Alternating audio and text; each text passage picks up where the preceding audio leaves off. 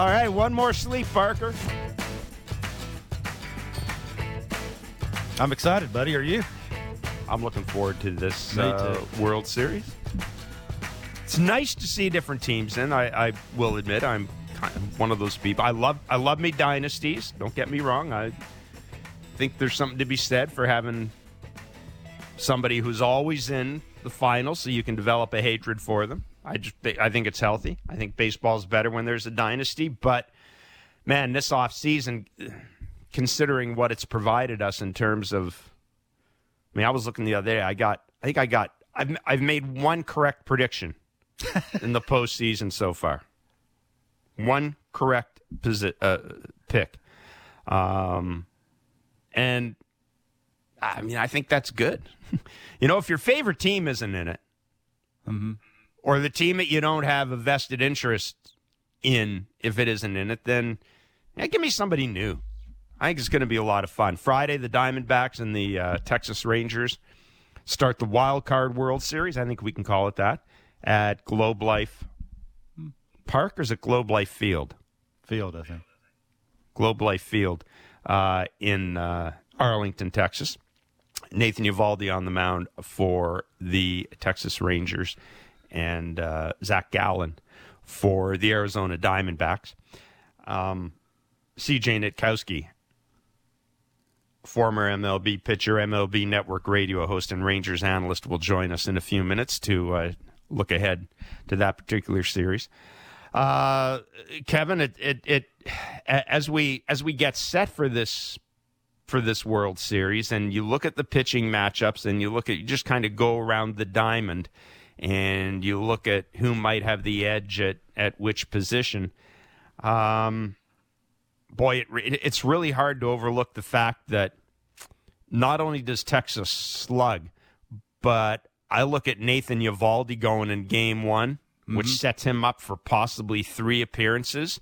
And we know Nathan Eovaldi in the past has come out of the bullpen as well. He did it for the Red Sox. Now, yes, you know he's coming off an arm injury. I, I get all that, but I, just looking at it, man, that uh, that matchup really favors really favors the Rangers out of the gate.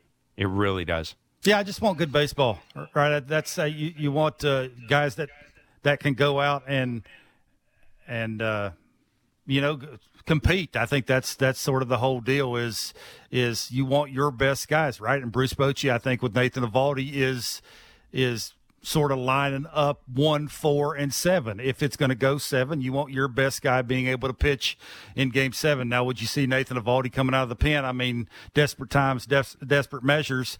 I just want good baseball. You mentioned the different mm-hmm. teams. Yeah, it's kind of nice. I, I just want good games, right? I I mean, on paper, if you look at the Rangers, they have the best two starters in my mind going.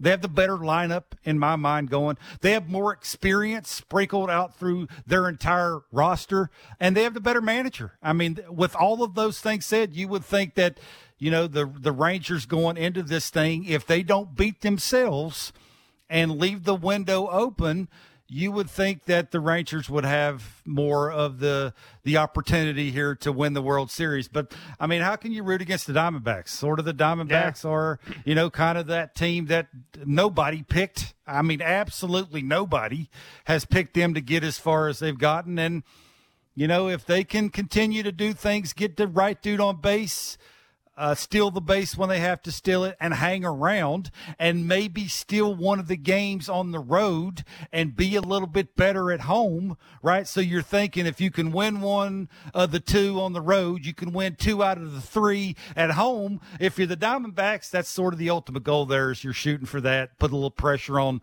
all the experience that, that the Rangers do have. But I'm with you. It's kind of nice to see different teams in it. Yeah, and and I think you know just going around, just look at looking at the two teams and kind of doing a little bit of a deeper dive.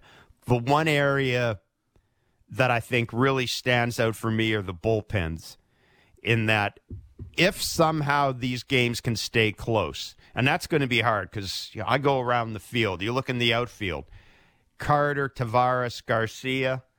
Uh, you know Garcia and Corbin Carroll. You can make a case it's close there. Josh Jung at third base, Corey Seager at shortstop, second base, Ketel Marte. Probably you give the Diamondbacks the edge there. First base, I mean, maybe Christian Walker, providing he's the Christian Walker we saw in the regular season and not Yep. the Christian Walker we saw uh, we've seen in the postseason. Behind the plate, Gabriel Moreno, I think, is is emerging. But I get to that bullpen, and I look at how the Rangers have gotten here, and it's almost like the Rangers have gotten here in spite of the back end of their bullpen. Mm-hmm. Whereas you can make the case that Kevin Ginkel and Paul Sewald are a large, a large part of the reason that the Diamondbacks are here because they've been able, especially in that Philly series, they were able to keep the lid on, on, on some pretty good sluggers. Yeah, well, you wonder if the Diamondbacks, without Christian Walker, without Zach Gallen being their best pitcher, can continue to Mm-hmm. Right. win baseball games against better teams. Right? That's the Yep. thing. Is uh, how many times can you go to the well? I don't think against the Rangers because their lineup a lot of the times don't go up taking the big daddy hacks like the Phillies did. Mm-hmm. Right? The Phillies, you could add and subtract. You could get them swinging, missing because of what their dudes are trying to do. We've seen the Rangers go up and, you know, hit it where it's pitched, go the other way, uh, hitter after hitter after hitter, if they have to do that because the dude on the mound don't give up a bunch of homers. And that's the only way you're going to beat that guy is, is to shorten up a little bit and think right center or, you know, think up the middle. And if you have to choke up with two strikes, you do that. So, yeah, I'm with you. It's, what do the Diamondbacks have to do to steal a game on the road? What do the Diamondbacks have to do to win two out of the three at home? To just give the, the them an opportunity for the last two games to matter, right? That's what they're fighting for here is to, you know, get it to six and seven for it to actually matter. And they're playing with house money again. They're they're not the favorites going into this thing. They're not the better team, but Yeah. Mojo and momentum and you know playing that uh, how dare you root against us card. They're going to try and use that to their advantage. And like you said maybe they do have the better bullpen. And if Torey Lovullo can sort of not overthink it and especially early on, right? You got your couple of dudes uh, in the rotation that, that helped you get here. Hopefully, Torey can lean on those two guys. And then in the other games, if he has to go to his pen a little bit earlier, that's when you do it. So, you know, there's, there's, little things that if you're a fan of baseball, you can really look and hone in on and, and pick and poke at to see just if every manager in this thing will sort of let it play out or sort of let their best player be their best player. So yeah, it's it's a, it's sort of nice to watch new teams try and figure out ways to win baseball games. I mean, I look at the the Rangers. You know, you've got Bruce Bochy. Um, by the way, Bruce Bochy's never lost a game seven, which I hadn't figured that out. Uh, you look at Bruce Bochy, the manager. People forget how good Corey Seager was in 2020 with the Dodgers Yeah. When they won the World Series. Nathan Eovaldi, we've talked about Nathan Eovaldi in 2018. Uh, the Boston Red Sox do not win that series without him pitching six innings in that 18 inning game. They ended up losing to Max Muncy, but that was a game where he goes back in the back in the clubhouse after the game and gets a standing ovation from his teammates It- because because What got him sixty million dollars too, right? It sure offseason. did. You know, Yeah. Aroldis Chapman is not the guy he once was, but I mean, he he was there when the Cubs won. You know, people forget even a dude like Will Smith. Will Smith has pitched for the last two World Series winners. So, Yeah. um, there's there is that for for what it's worth. There is that that World Season slash or World Series slash postseason pedigree to the Texas Rangers. But I'm I'm I'm with you in that when you, you were talking about the Rangers lineup and when CJ joined us, I'll ask him about this. Kevin, I can't remember what game it was against Houston, but I know you texted me during the game. I could probably go back and look. But we talked about how the Rangers the Rangers put like two or three runs up, and I think they had four balls hit just over 80 miles an hour or something. Like just found spots. Framber Like- Valdez in game two, yes, I think it ex- sorry, exactly. I mean, it was just, Yeah. it was literally just taking what you're giving me. And it was, you know, the whole idea that, you know, power wins in the postseason. I think it does. But that was an example where they just kind of picked away at the Astros, and the Astros didn't recover from that. Yeah, yeah. Also, too, I think if Marcus Semien can, you know, start driving some baseball. That's why he's leading off, right? The, you know, they're trying Yeah. to score first, punch first, first, however you want to say it. If he can, you know, figure out whatever's ailing him to start driving baseballs to a big part of the field. Max Scherzer's a guy too, right? Is he's a future Hall of Famer who basically a lot of the times, if you're a fan of the team that he's pitching on, you don't want him to really pitch. So there is some things that you can hone in on to watch and pay attention to. That's in it's that's intriguing. Cito Gaston is a two time World Series champion manager with the Blue Jays. He will join us in the next segment. Uh, Cito, of course, it is the 30th anniversary of the 93 championship. He is also eligible for induction to the Hall of Fame this year as part of the Contemporary Era Committee. So uh, always great to talk to Cito. We will do that do that in the second half of the show as always. 416-413-3959 is the back leg line. It's always open. Your thoughts on the World Series uh, who you may think will win. And if you still want to vent about Gabriel Moreno and Lourdes Gurriel Jr., I'm going to give you one more day to do it, and then I don't want to hear anything about it. Uh, CJ Nitkowski is the former Major League pitcher, MLB Network radio host, Texas Rangers analyst. He and Ryan Spilborghs have a, a podcast, one of my favorite name podcasts, Negative War, Positive Vibes. I just love it. Uh, CJ Nitkowski joins us and Blair and Barker. CJ, thanks for doing this, man. Hey, at what point did you realize that uh, the Rangers were going to the World Series? And don't say Game 7 or Yeah. Game 6 or whenever it No, was. well, it wasn't. Yeah, that ground out to second base to end Game Seven. I mean, the idea of going down to Houston and trying to take Game Six and Seven after a devastating Game Five loss. I'd be lying to you if I told you I was full of confidence that the Rangers uh, were going to advance. I know we saw the trend of all the losses the first five games where every road team won, but like, what are the odds of that really happening again the way it did in 2019 for the Washington Nationals when they won their uh, World Series against the Astros. Like I just wasn't thinking that that was a reality, uh, quite honestly. And knowing that this team had so many emotional highs and so many emotional lows, and coming off that one in particular, that really tough loss, the three-run home run that Altuve hit in Game Five, seeing our fans and just how disheartened they were. Uh, it was kind of feeling like here we go again. We can't get past the Astros, uh, but they found a way to do it. It was incredible. Yeah, CJ, is there is there one thing or one turnaround that needs to happen to make this series a little easier for the Rangers in your mind?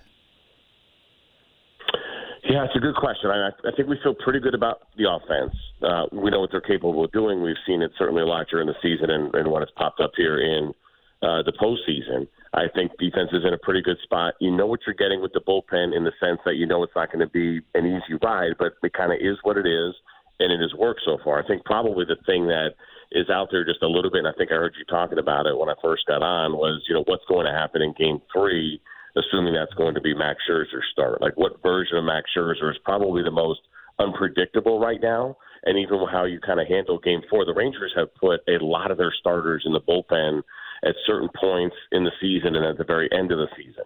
Andrew Heaney, Martin Perez, Jon Gray, Dane Dunning. I mean, these are all guys that made meaningful starts for the Rangers this year that are now in the bullpen. We've seen Andrew Heaney come out and kind of make these, you know, shorter starts uh, in the postseason where it's a couple of innings and it's worked out well. Uh, Cody Bradford, another lefty you can put in there uh, in that mix as well. So the idea that they have five starters in their bullpen uh, makes what happens with that group. There's going to be a time where they're going to have to eat a lot of innings and do some pretty special things for them to win the World Series. That's probably a question mark. And then, kind of, what version of Max Scherzer's left for this season? Yeah, how does Boch handle Max? You know, I think I, whenever I saw him come out, I think it's two two thirds he went, and Max seemed Yeah. surprised when Boch was walking out to to hold his, out his hand to get the baseball. You know, I I don't want to say it seems like Max needs to be happy to when he goes out to pitch to see the be- best Max. But I think he needs to feel like he's wanted and he's trusted. How do you think Boch will handle that? Is it a conversation? Is it a upfront thing to say that we understand where you're, wh- what you've done, what you've went through, who, how you've looked, what this season means to us? Is that a conversation? How do you think he handles that? I would say other managers, yes. And when we know this about Max Scherzer on game day, he just sees red, right? I mean, that's it. Sure. He's out there to compete, and he is not thinking about like what's my pitch count, how much do I have left. Like he's just giving you everything he has until you pull the string. And then, of course, we know that when that decision is made, rarely is he okay with it, but that's okay also, right? It's one of those things that you can appreciate um, the level of competitiveness that he brings to the table. Uh, with Bruce Bochy, I keep telling people the thing that has stuck out to me watching him now for a full season – he is so convicted in his decisions when he makes them when it comes to the bullpen. There is no Bruce Bochy's going to go out there and get a feel for you and look you in the eyes and then keep you in the game. The crowd's going to cheer. I've wondered if that's ever happened in his career because I, I don't I don't see it with him now. And he is strictly managing the game. And I think for both him and Max Scherzer, there are points in their career where they have pretty much seen it all, and nobody's worried about hurting anybody's feelings because everybody trusts Bruce Bochy's mission. He's trying to win a World Series, period and he's got the pedigree. He's done it three times. This is now the fifth time that he's been to the World Series with three different teams. And it's not to say that you're going to do everything right all the time, but I think as a player, you know, we've had managers where maybe there's times you doubted uh, some decisions that were made and the way they make their decisions. I don't think that exists with Bruce Bochy, even though they're not all going to be perfect. As a player, you accept it, and I don't. And it's not. I don't say this in a bad way, but I don't think he cares about your feelings either. He cares about you as you, you know, as a player. Of course, he does. Sure. But when the game is going on and in between the lines, uh, I don't think that at any moment for Bruce Bochy, he's thinking to himself, well, if I take him out here, I wonder what that's going to do to his confidence. I don't think yeah. he thinks like that. I think he thinks, what do I got to do to win the game right now? That means future Hall of Fame year coming out after two and two thirds. Hmm. We're in conversation with CJ Nitkowski on Blair and Barker. One of the hallmarks of the Arizona Diamondbacks through the regular season was their ability on the base pass. We didn't see that in the NLCS until the last two games of the series, where it it, it clearly became a bit of a factor. Um, how are uh, how are the Rangers, CJ, when it comes to handling the running game? Um, obviously, Jonah Heim will be Heim will be behind the plate, but I'm thinking in particular of their pitchers. Is there is there anything in that part of the game that would either give you cause for concern, or perhaps is actually a strength for the Rangers? Jonah Heim was great this year. I want to say he was right around 30% caught stealing, league average.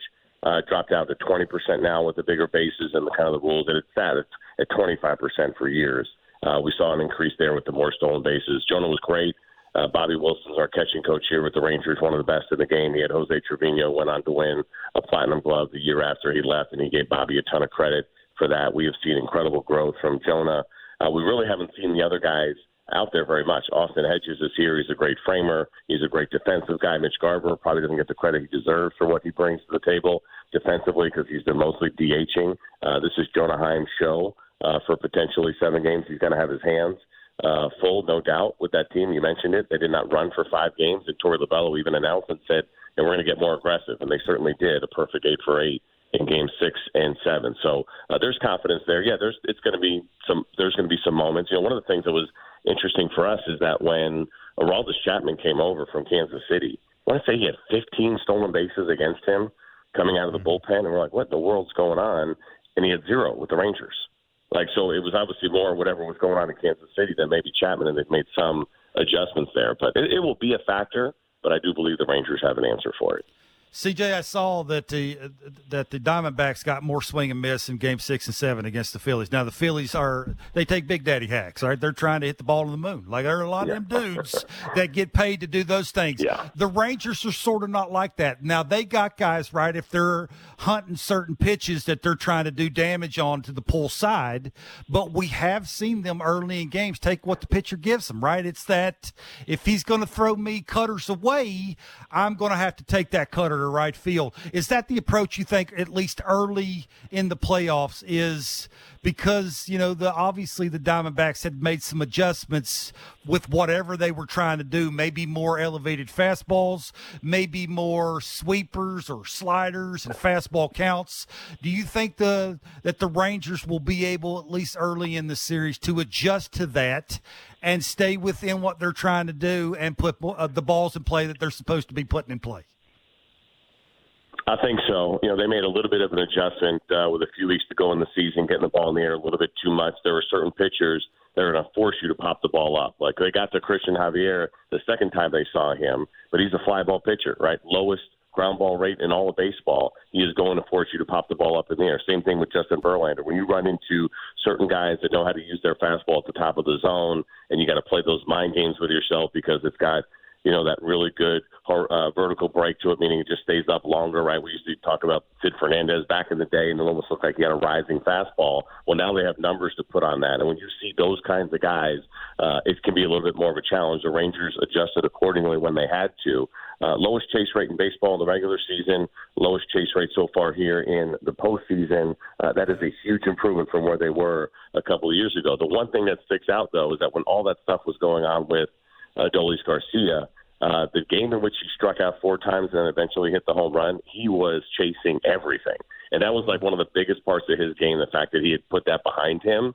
And so the emotion can come out, I guess, is kind of the point. And those first four strikeouts, if you watch them uh, kind of on a reel, you're just like, holy cow, like you can't believe what he was swinging at. Uh, but because it had, I think, more to do with what was going on leading up to it in Game Five and bench clearing and everything else, and just trying to hit every ball 500 feet. But for the most part, you're right. This this uh, lineup does a pretty good job of taking what the pitcher gives you. Uh, they did have the uh, Diamondbacks for four games this year, but to see Merrill Kelly, this version of him right now, you know, Brandon Pfaadt, nobody's really seen this version of him. Uh, what he's putting up right now in the postseason, he was really good. Like he's a completely different guy compared to who he was in the regular season for a young pitcher. So uh, they'll definitely have their work cut out for them. Nathaniel Lowe. Uh, I want to say fourth most opposite field hits in baseball, somewhere there. But the last couple of years, that's all he does, right? Not say all he does, but he's really good at it. And so, yeah, you're right. They're working those guys away. They're spinning the baseball. Um, they're going to have a challenge, no doubt, but I think that uh, they'll make the adjustments they need to make. Mm-hmm. CJ, I'm really interested in you know the story. Tom Verducci reported this during the uh, during the broadcast, uh, and has also written about it. But you know the the idea, Donnie Ecker, one of the Rangers hitting coaches, talking about having to swing three or four baseballs higher than than where you think it is to get on top of the ball, and it's something my friend Mr. Barker used to talk about just kind of envisioning having a plate in front of home plate when you're when you're trying to when you're trying to handle certain pitches. That sounds really simple. Even to the layman it sounds really simple. Go up to the plate and just pretend that it's three fastballs or three balls higher. It's not simple, is it? no, I'm, I'm, I will tell you, I don't think it sounds simple. You know, even if we were having that conversation, and, listen, I've talked to Donnie Ecker a bunch over these last couple of years and listened to him, and he really digs in. And the psychology of this whole thing, based on all the information that these pitchers have, is fascinating. And what they try to get hitters to do. You know, when they're facing again, going back to a guy like Verlander, the guys with the really good high rise on their fastballs, and basically saying in their meetings, listen, your regular swing is not going to work here. Like to certain guys, especially the ones that maybe have just a little bit more of an uppercut or the plane of their swing just does not match well at all with that fastball. So we'll have that conversation, but they're also very well aware of the fact that they're you know they work hard to make you available and make you ready, uh, but it's on you. Like if you don't change, you're going to have an 0 for 5 today, or at least an 0 for 3 or 4 versus this starter, based on how we know he's going to attack you. And so the willingness to kind of play those mind games, like you talked about, trying to hit the top half of the ball, which you never would want to do intentionally and really hit the ball on the ground unless you're trying to punch something through with two strikes. But to take that approach without the entire at bat uh, is a little bit of a change for some guys. And when they get those certain pitchers that they're going to match up against that have that kind of fastball, uh, they're going to have to get their hands above the baseball and they're going to have to play some mind games with themselves. It, it's really fascinating. Uh, I'm so envious of this generation that they have that information and that data and that they know how to use their pitches accordingly um, you know, the progression for these guys happens so much faster uh, because they know exactly what they have, and they're no longer counting on just eyeballs or the feedback of a catcher to tell you, yeah, that one's been a little bit better. That's got some good rise. That sink is good. Um, those days are over, and they can take all of this and put together a game plan really, really quickly, and uh, then you've got a counter as a uh, as a hitter. In, in your mind, what separates Nathan Eovaldi this time of the year from any other pitcher? It's a great question because he doesn't have, you know, the outward kind of emotion and high energy that we see, say, from Max Scherzer, right? At yep. Max peak Max Scherzer when he's getting it done in big spots, you could see it. It's pretty obvious, right? Oh, there's another gear there, and you, so you know, it's just like a, you know, a, a muscle car going down the street. You can hear it and you can see it. Uh, with Nate Eovaldi, nothing changes uh, from what you see on the outside. Uh, and I got to tell you, obviously, the timing was great because you know he came off the IL. He did not go on a rehab assignment because the Rangers were scuffling. They were four and sixteen over a twenty game span. Nothing was going right. They were like, "We got to get this guy back in our rotation. His rehab assignment's going to be in the big leagues," and it didn't go well. I want to say he made six regular season starts, and nothing really stuck out. You're like, man, maybe they made a mistake here uh, doing that. And then all of a sudden, the postseason came. He flipped the switch, and he looked like Dana Valdi, the guy that was an American League Cy Young Award contender before he went on the IL.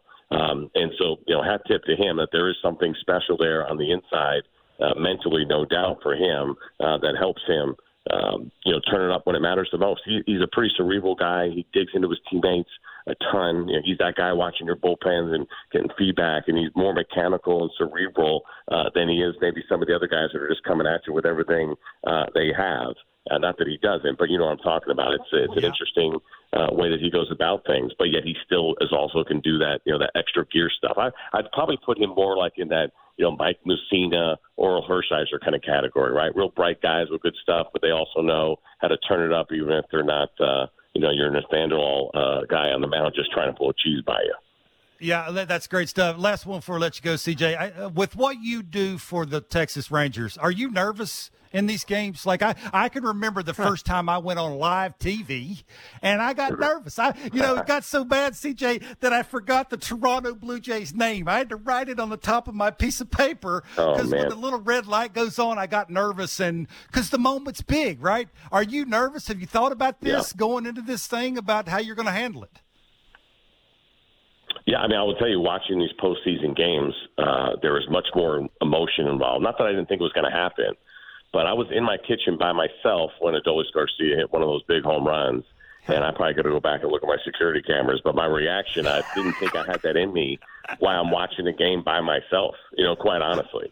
And some of the words that come out of your mouth, I prefer not to uh, repeat or say around my children at certain times uh, during the games. But no, you're in. I, I tell people all the time, you know I grew up a Yankee fan, but the first time I rolled through Yankee Stadium and got my butt whooped, I was no longer a Yankee fan.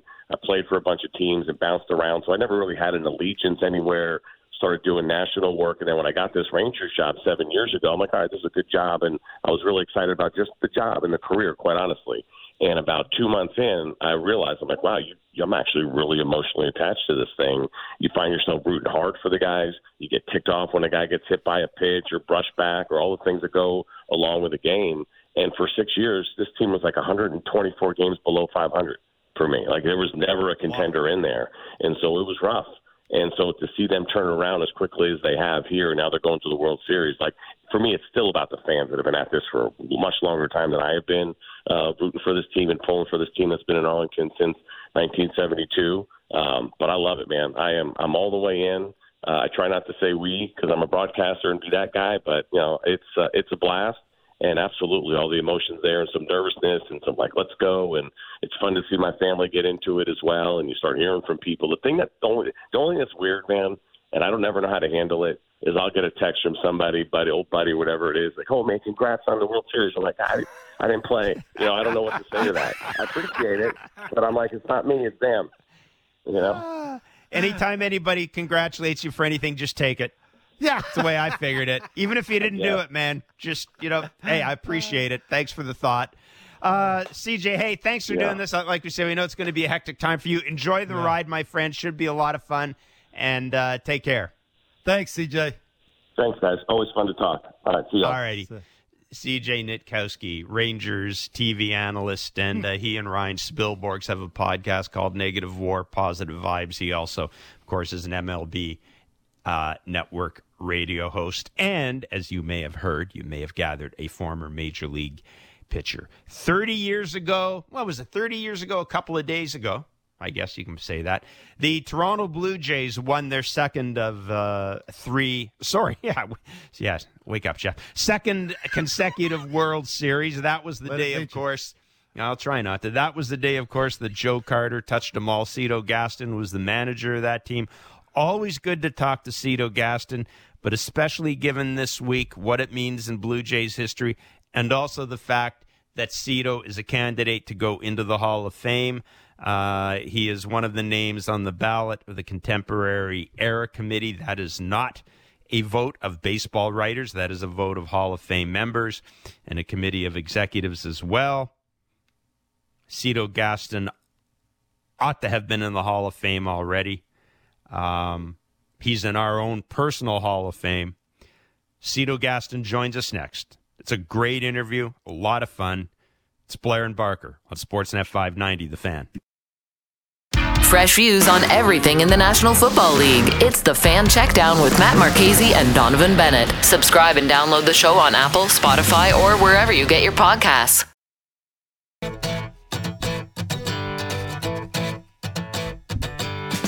A reminder that you can uh, rate, review, and subscribe to Blair and Barker, the podcast, wherever you get your favorite podcasts.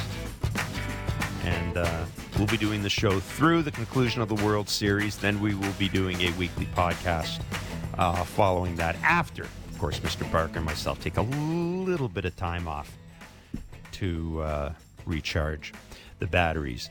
Um, you know, there are three African American managers to have won World Series. Uh, Dave Roberts, uh, Cito Gaston, who won it in 92 93, and Dusty Baker, who, of course, won as uh, manager of the Houston Astros last year. The Astros have scheduled a news conference for noon our time. No, one hour time, 11 Houston time. That's probably the easiest way to do it. For 11 Houston time.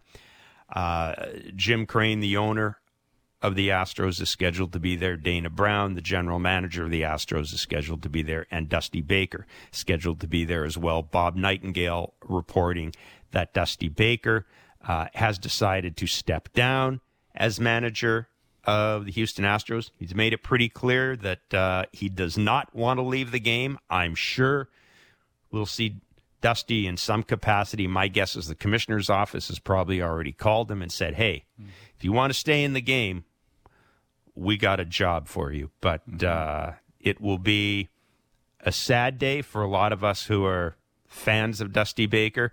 But at the same time, uh, it will also be an opportunity to reflect on a, on a guy who's, as I said on Twitter, if you put together a Mount Rushmore of the really good people in the game, Dusty would very much be on it.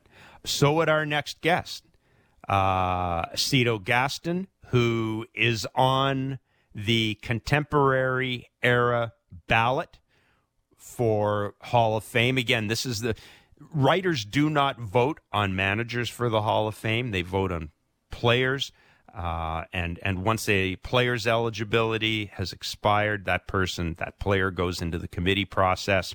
Uh, Cito is on this year's ballot along with Jim Leyland, Davey Johnson, uh, Joe West, the umpire, is on there as well. Um, as I said, it Cito Gaston, the Canadian Baseball Hall of Fame. He's on the level of excellence if you're a Blue Jays fan, he's already in the Hall of Fame as far as you're concerned. And uh, on this day where we celebrate Dusty Baker, it's uh, great to touch base with Cito Gaston, who, according to Dusty Baker, and this is a quote from Dusty Baker when he won the World Series, Cito Gaston, quote, was responsible really for me as a kid when I first signed with the Braves. So we're very pleased to be joined by Cito Gaston.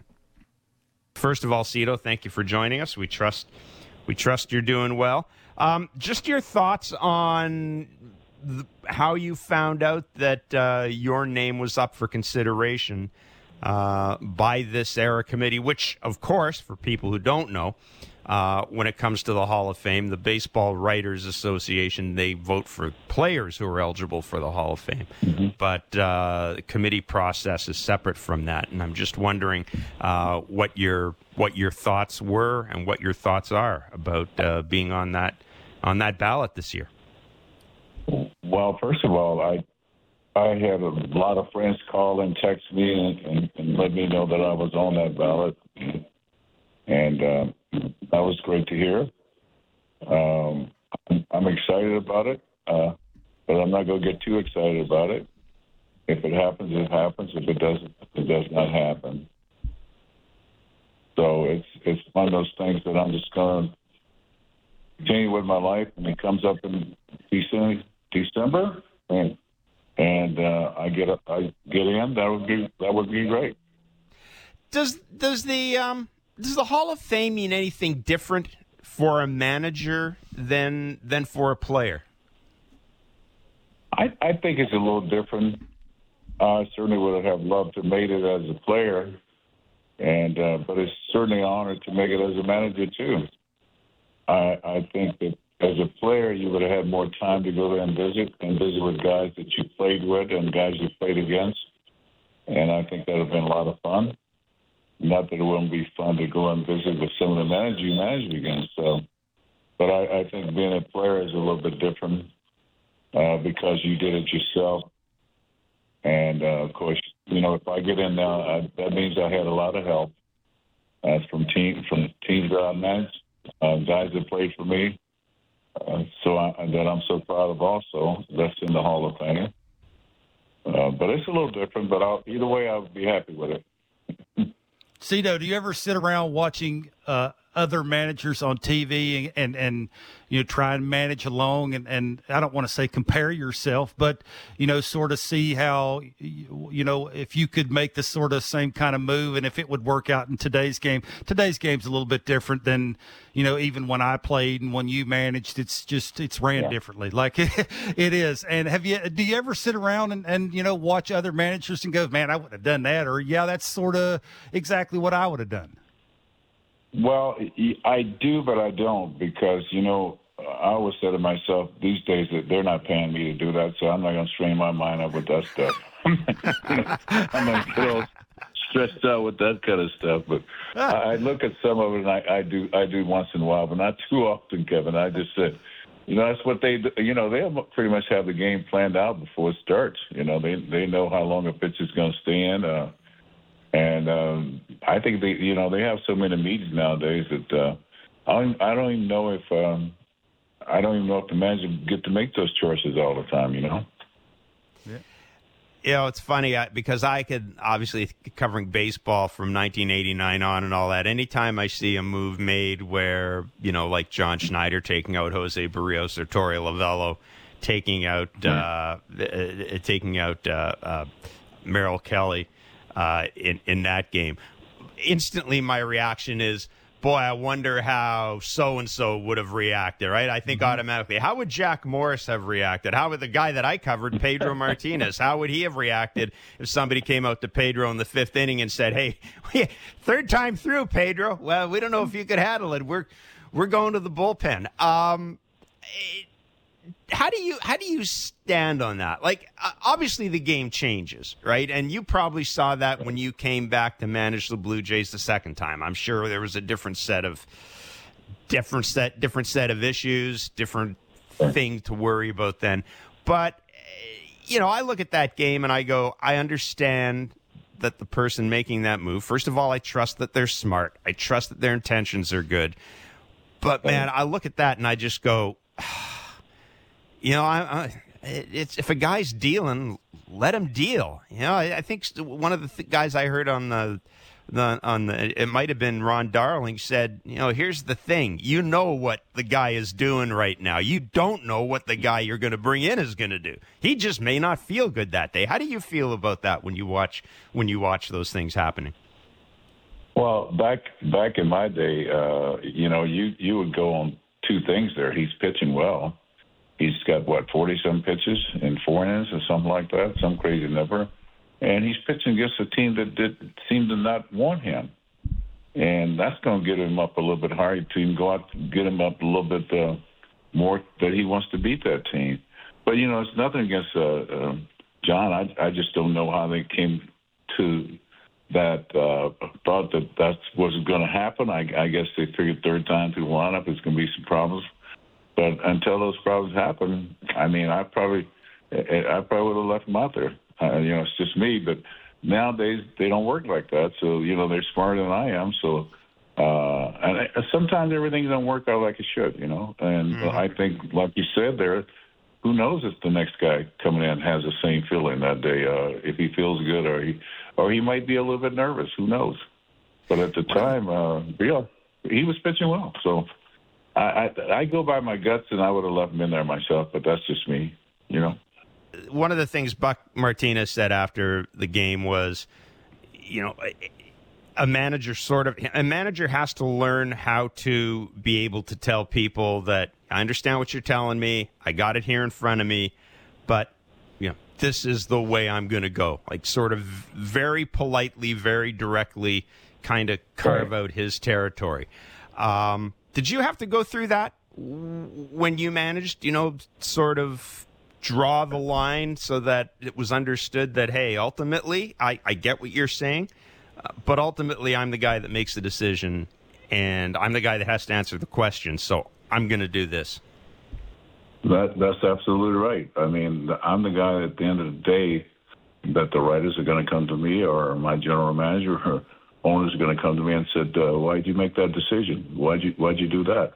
And I have to feel like, uh, you know, I I had pitches that uh, I think the best thing to do is get to know you guys as quick as you can and know how far they can go, and knows know which one when you walk to the mound is not telling you the truth.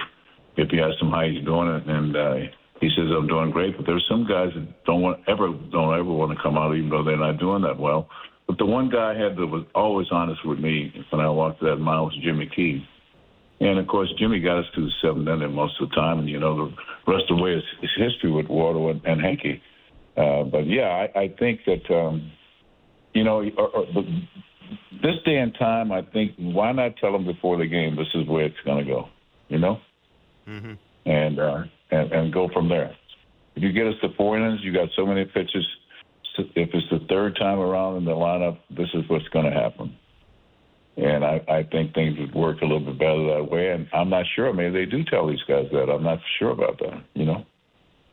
See, I want to ask you about 1993, but I, but I do want to follow up a little bit on that topic there. I, I, I would think this time of the year because basically the people that you're having the conversations with are the people that basically got you here, right? It's, you know, you're not going up and talking to the Kevin Barkers of the world, who the 25th, 20, 26th guy on a baseball team. You're probably not going to do that. It's going to be the Berrioses and the Gausmans and the, you know, the Vladimir Guerrero Juniors and the Bo Bichettes of the world. Conversations like that, say in 92, 93, would have been hard. Like, it would have been a hard conversation to call one of those names in a room and, say, you know, we, because basically they're trying to tell you that uh, feeling comfortable about the situation that will arise in a game, we don't so much have that much confidence in you.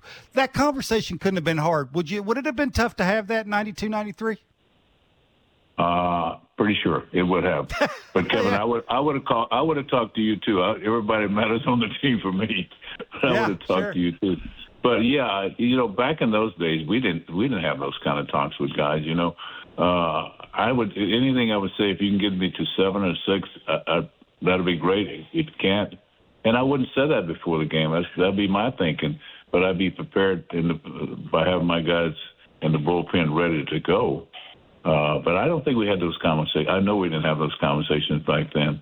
I mean, the toughest conversation I, I would have was trying to get Jack Morris out of the game. You know. after after throwing 140 pitches, you know, he still didn't want to come out of the game. Uh, you know, that's funny. I, that was actually the first name I thought of was uh, was was was Jack Morris. Hey, Cito, when you look back at 92, 93, uh, you know, one of the things that I, I don't know if people talk about enough is the fact that there was some turnover, there was some some changes in that team between 92 and 93, and you were able you were able to run it back. When you look at those teams, is that kind of an aspect of that that that stands out for you and, and just kind of increases the pride you had in those two teams? Because that's not always easy. I I really do, and uh, there were two different teams. I mean, the '92 team, uh, we just about every, everything. I mean, we had good starting pitchers, we had good a good defensive ball club, a good hitting ball club, a great bullpen, and we switched out 14 guys the next year and brought in, you know, brought in 14 new guys. And it was a different team, and we won in a different way that year, which is almost impossible. Uh, but you go back and look out, look at why we won. You know, we had John Olerud led the league in hitting, I hit 360 something, and Molitor finished second, and Robbie finished third. We outscored people that year. We didn't have the we didn't have the same team. I didn't have the same bullpen. I didn't have the same starters. I didn't have the same uh, defensive uh, ball club. But we just outscored people that year, which is, you know yourself, Kevin, it's impossible to do that every night and, and win. It's almost impossible to do that. You have to have some uh, some one to nothing ball games or two to two to three ball games, things like that. But uh, we we switched out uh, 14 guys and two different teams. Uh, I think sometimes it's so hard to win back to back years because guys, if you keep everybody, all the guys don't want to go through that again. It's quite a struggle. You kind of give up your family for the whole year, uh, and your, your teammates are your family because you spend more time with them, grinding every day and trying to win. And you know, if I was one thing I was disappointed in, in my career is that I never got manager of the year, and I think uh, two times I should have been should have been qualified for, and that's when we start. When I first started managing, we was 12 and 24 and won our division, and then you switch out 20, 14 guys, and um, you, you you come back and win the World Series again. So uh, I'm crying a little bit on, on that today, but that's even even that meant more to me than sometime the Hall of Fame, which who knows if I'm going to get in there or not.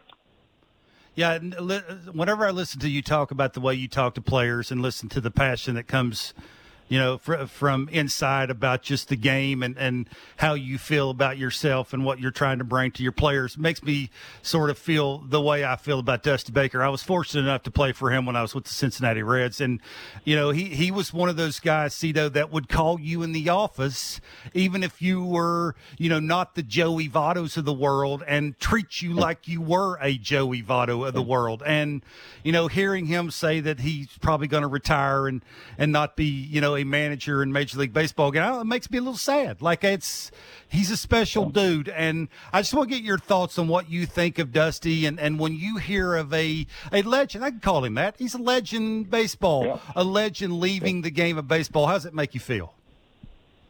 Well, it makes me feel sad, and, and you know, I, I don't know if you guys been knowing know this, but I've been knowing Dusty since he was 18 years old, mm-hmm. and uh, him and I played together in the Texas League, and uh, also played together in Atlanta and we're still friends to this day. We still talk to each other. We still call each other. And I kind of had the feeling that uh, being out the All Star game, spending some time with Dusty, that no matter how how this came out, he's going to retire. And personally, I'm kind of happy that he is that he's going to go and enjoy his life a little bit. Uh, you know, before you, you know, this is a stressful job out there with what he's doing. So I'm I'm happy that he's going, but I'm sad he's going too. I wish he had another shot at winning one, winning back to back years. That would have been awesome for him. And like I say, he's a good friend. I haven't called him yet. I'm just going to let him calm down a little bit and, mm. and breathe a little bit, and I'll, I'll give him a call and uh, talk to him and uh, congratulate. He, he had a great career. I mean, this guy's an outstanding manager, and uh, like you just said, uh, you played for him. You know what kind of guy Dusty yep. is. He's a great guy. He makes Absolutely. people feel at home, and uh, that's what you have to do to be a good manager. You have to make sure that everybody everybody's a part of the team. You wouldn't carry 26 or 25 guys if they weren't part of the team. You know, you know one of the one of the things that I, I think just knowing you a little bit, knowing Dusty a little bit from you know covering him in the postseason and that being around him when he was managing, is it seems to me that both of you really strive to be consistent. You know, like be the person, let the person that you are come through as a manager how how hard is that to do, Cito? You know, to to sort of make sure that you are consistent in what you do and that you do treat people well and yeah. you know let people breathe basically exactly it's it, it, it's it's not hard in certain ways because you know sometimes I've never lied to a player, but you can't tell them everything. You just can't tell them everything. You have to answer some other kind of way because uh, certain things that you know, if we're trying to get a guy through waivers or we're trying to make a move over here, I can't tell them because they might tell someone else, and uh, that part. But I never lied to a player. The closest I ever had come to lying to a player was David Wells. Uh, the day that they were going to release him, which I didn't even know that till they they they, they did it. I didn't, I wasn't aware of that. They just asked me to asked him to come over to Jack Russell as opposed to letting him go home that day because it was a short day for David. And uh, but rest of the time, you just be honest with those guys. Think about when you played. I, I think about when I played managers I had that wasn't honest to be or uh, didn't treat me uh, fairly. I I don't ever want to treat anyone that way. And you know, you get the best out of your players if you're honest to them and, and let them know what's going on ahead of time. Like I would call guys in, hey, when you need day off, let me know, and uh, I I fixed it so nobody would know. I got a lot of criticism for not guy, having guys pinch it on the off day, but I know how that feels. Yeah, you have an off day and you go up and pinch it. If you make if you get a hit, it's great, but you you make an out, you just ruin your whole off day. And to me, I think that just wins you more games down the road if you treat people like that. Cito, listen, we really appreciate you joining us today. Again, be well. Um, enjoy the off season, and we really, we boy, we look forward to talking to you. I hope the the news at the winter meetings this year is good. And thanks very much for doing this. Thank you so much. Thank you, guys. Hey, thank you, guys. And let me tell you, I enjoy your shows. They're great. Thank you. Thanks, Thank Cito. sir. Be well. All right, we appreciate Cito Gaston joining us. That's it for us. We'll be back tomorrow from 11 to noon Eastern.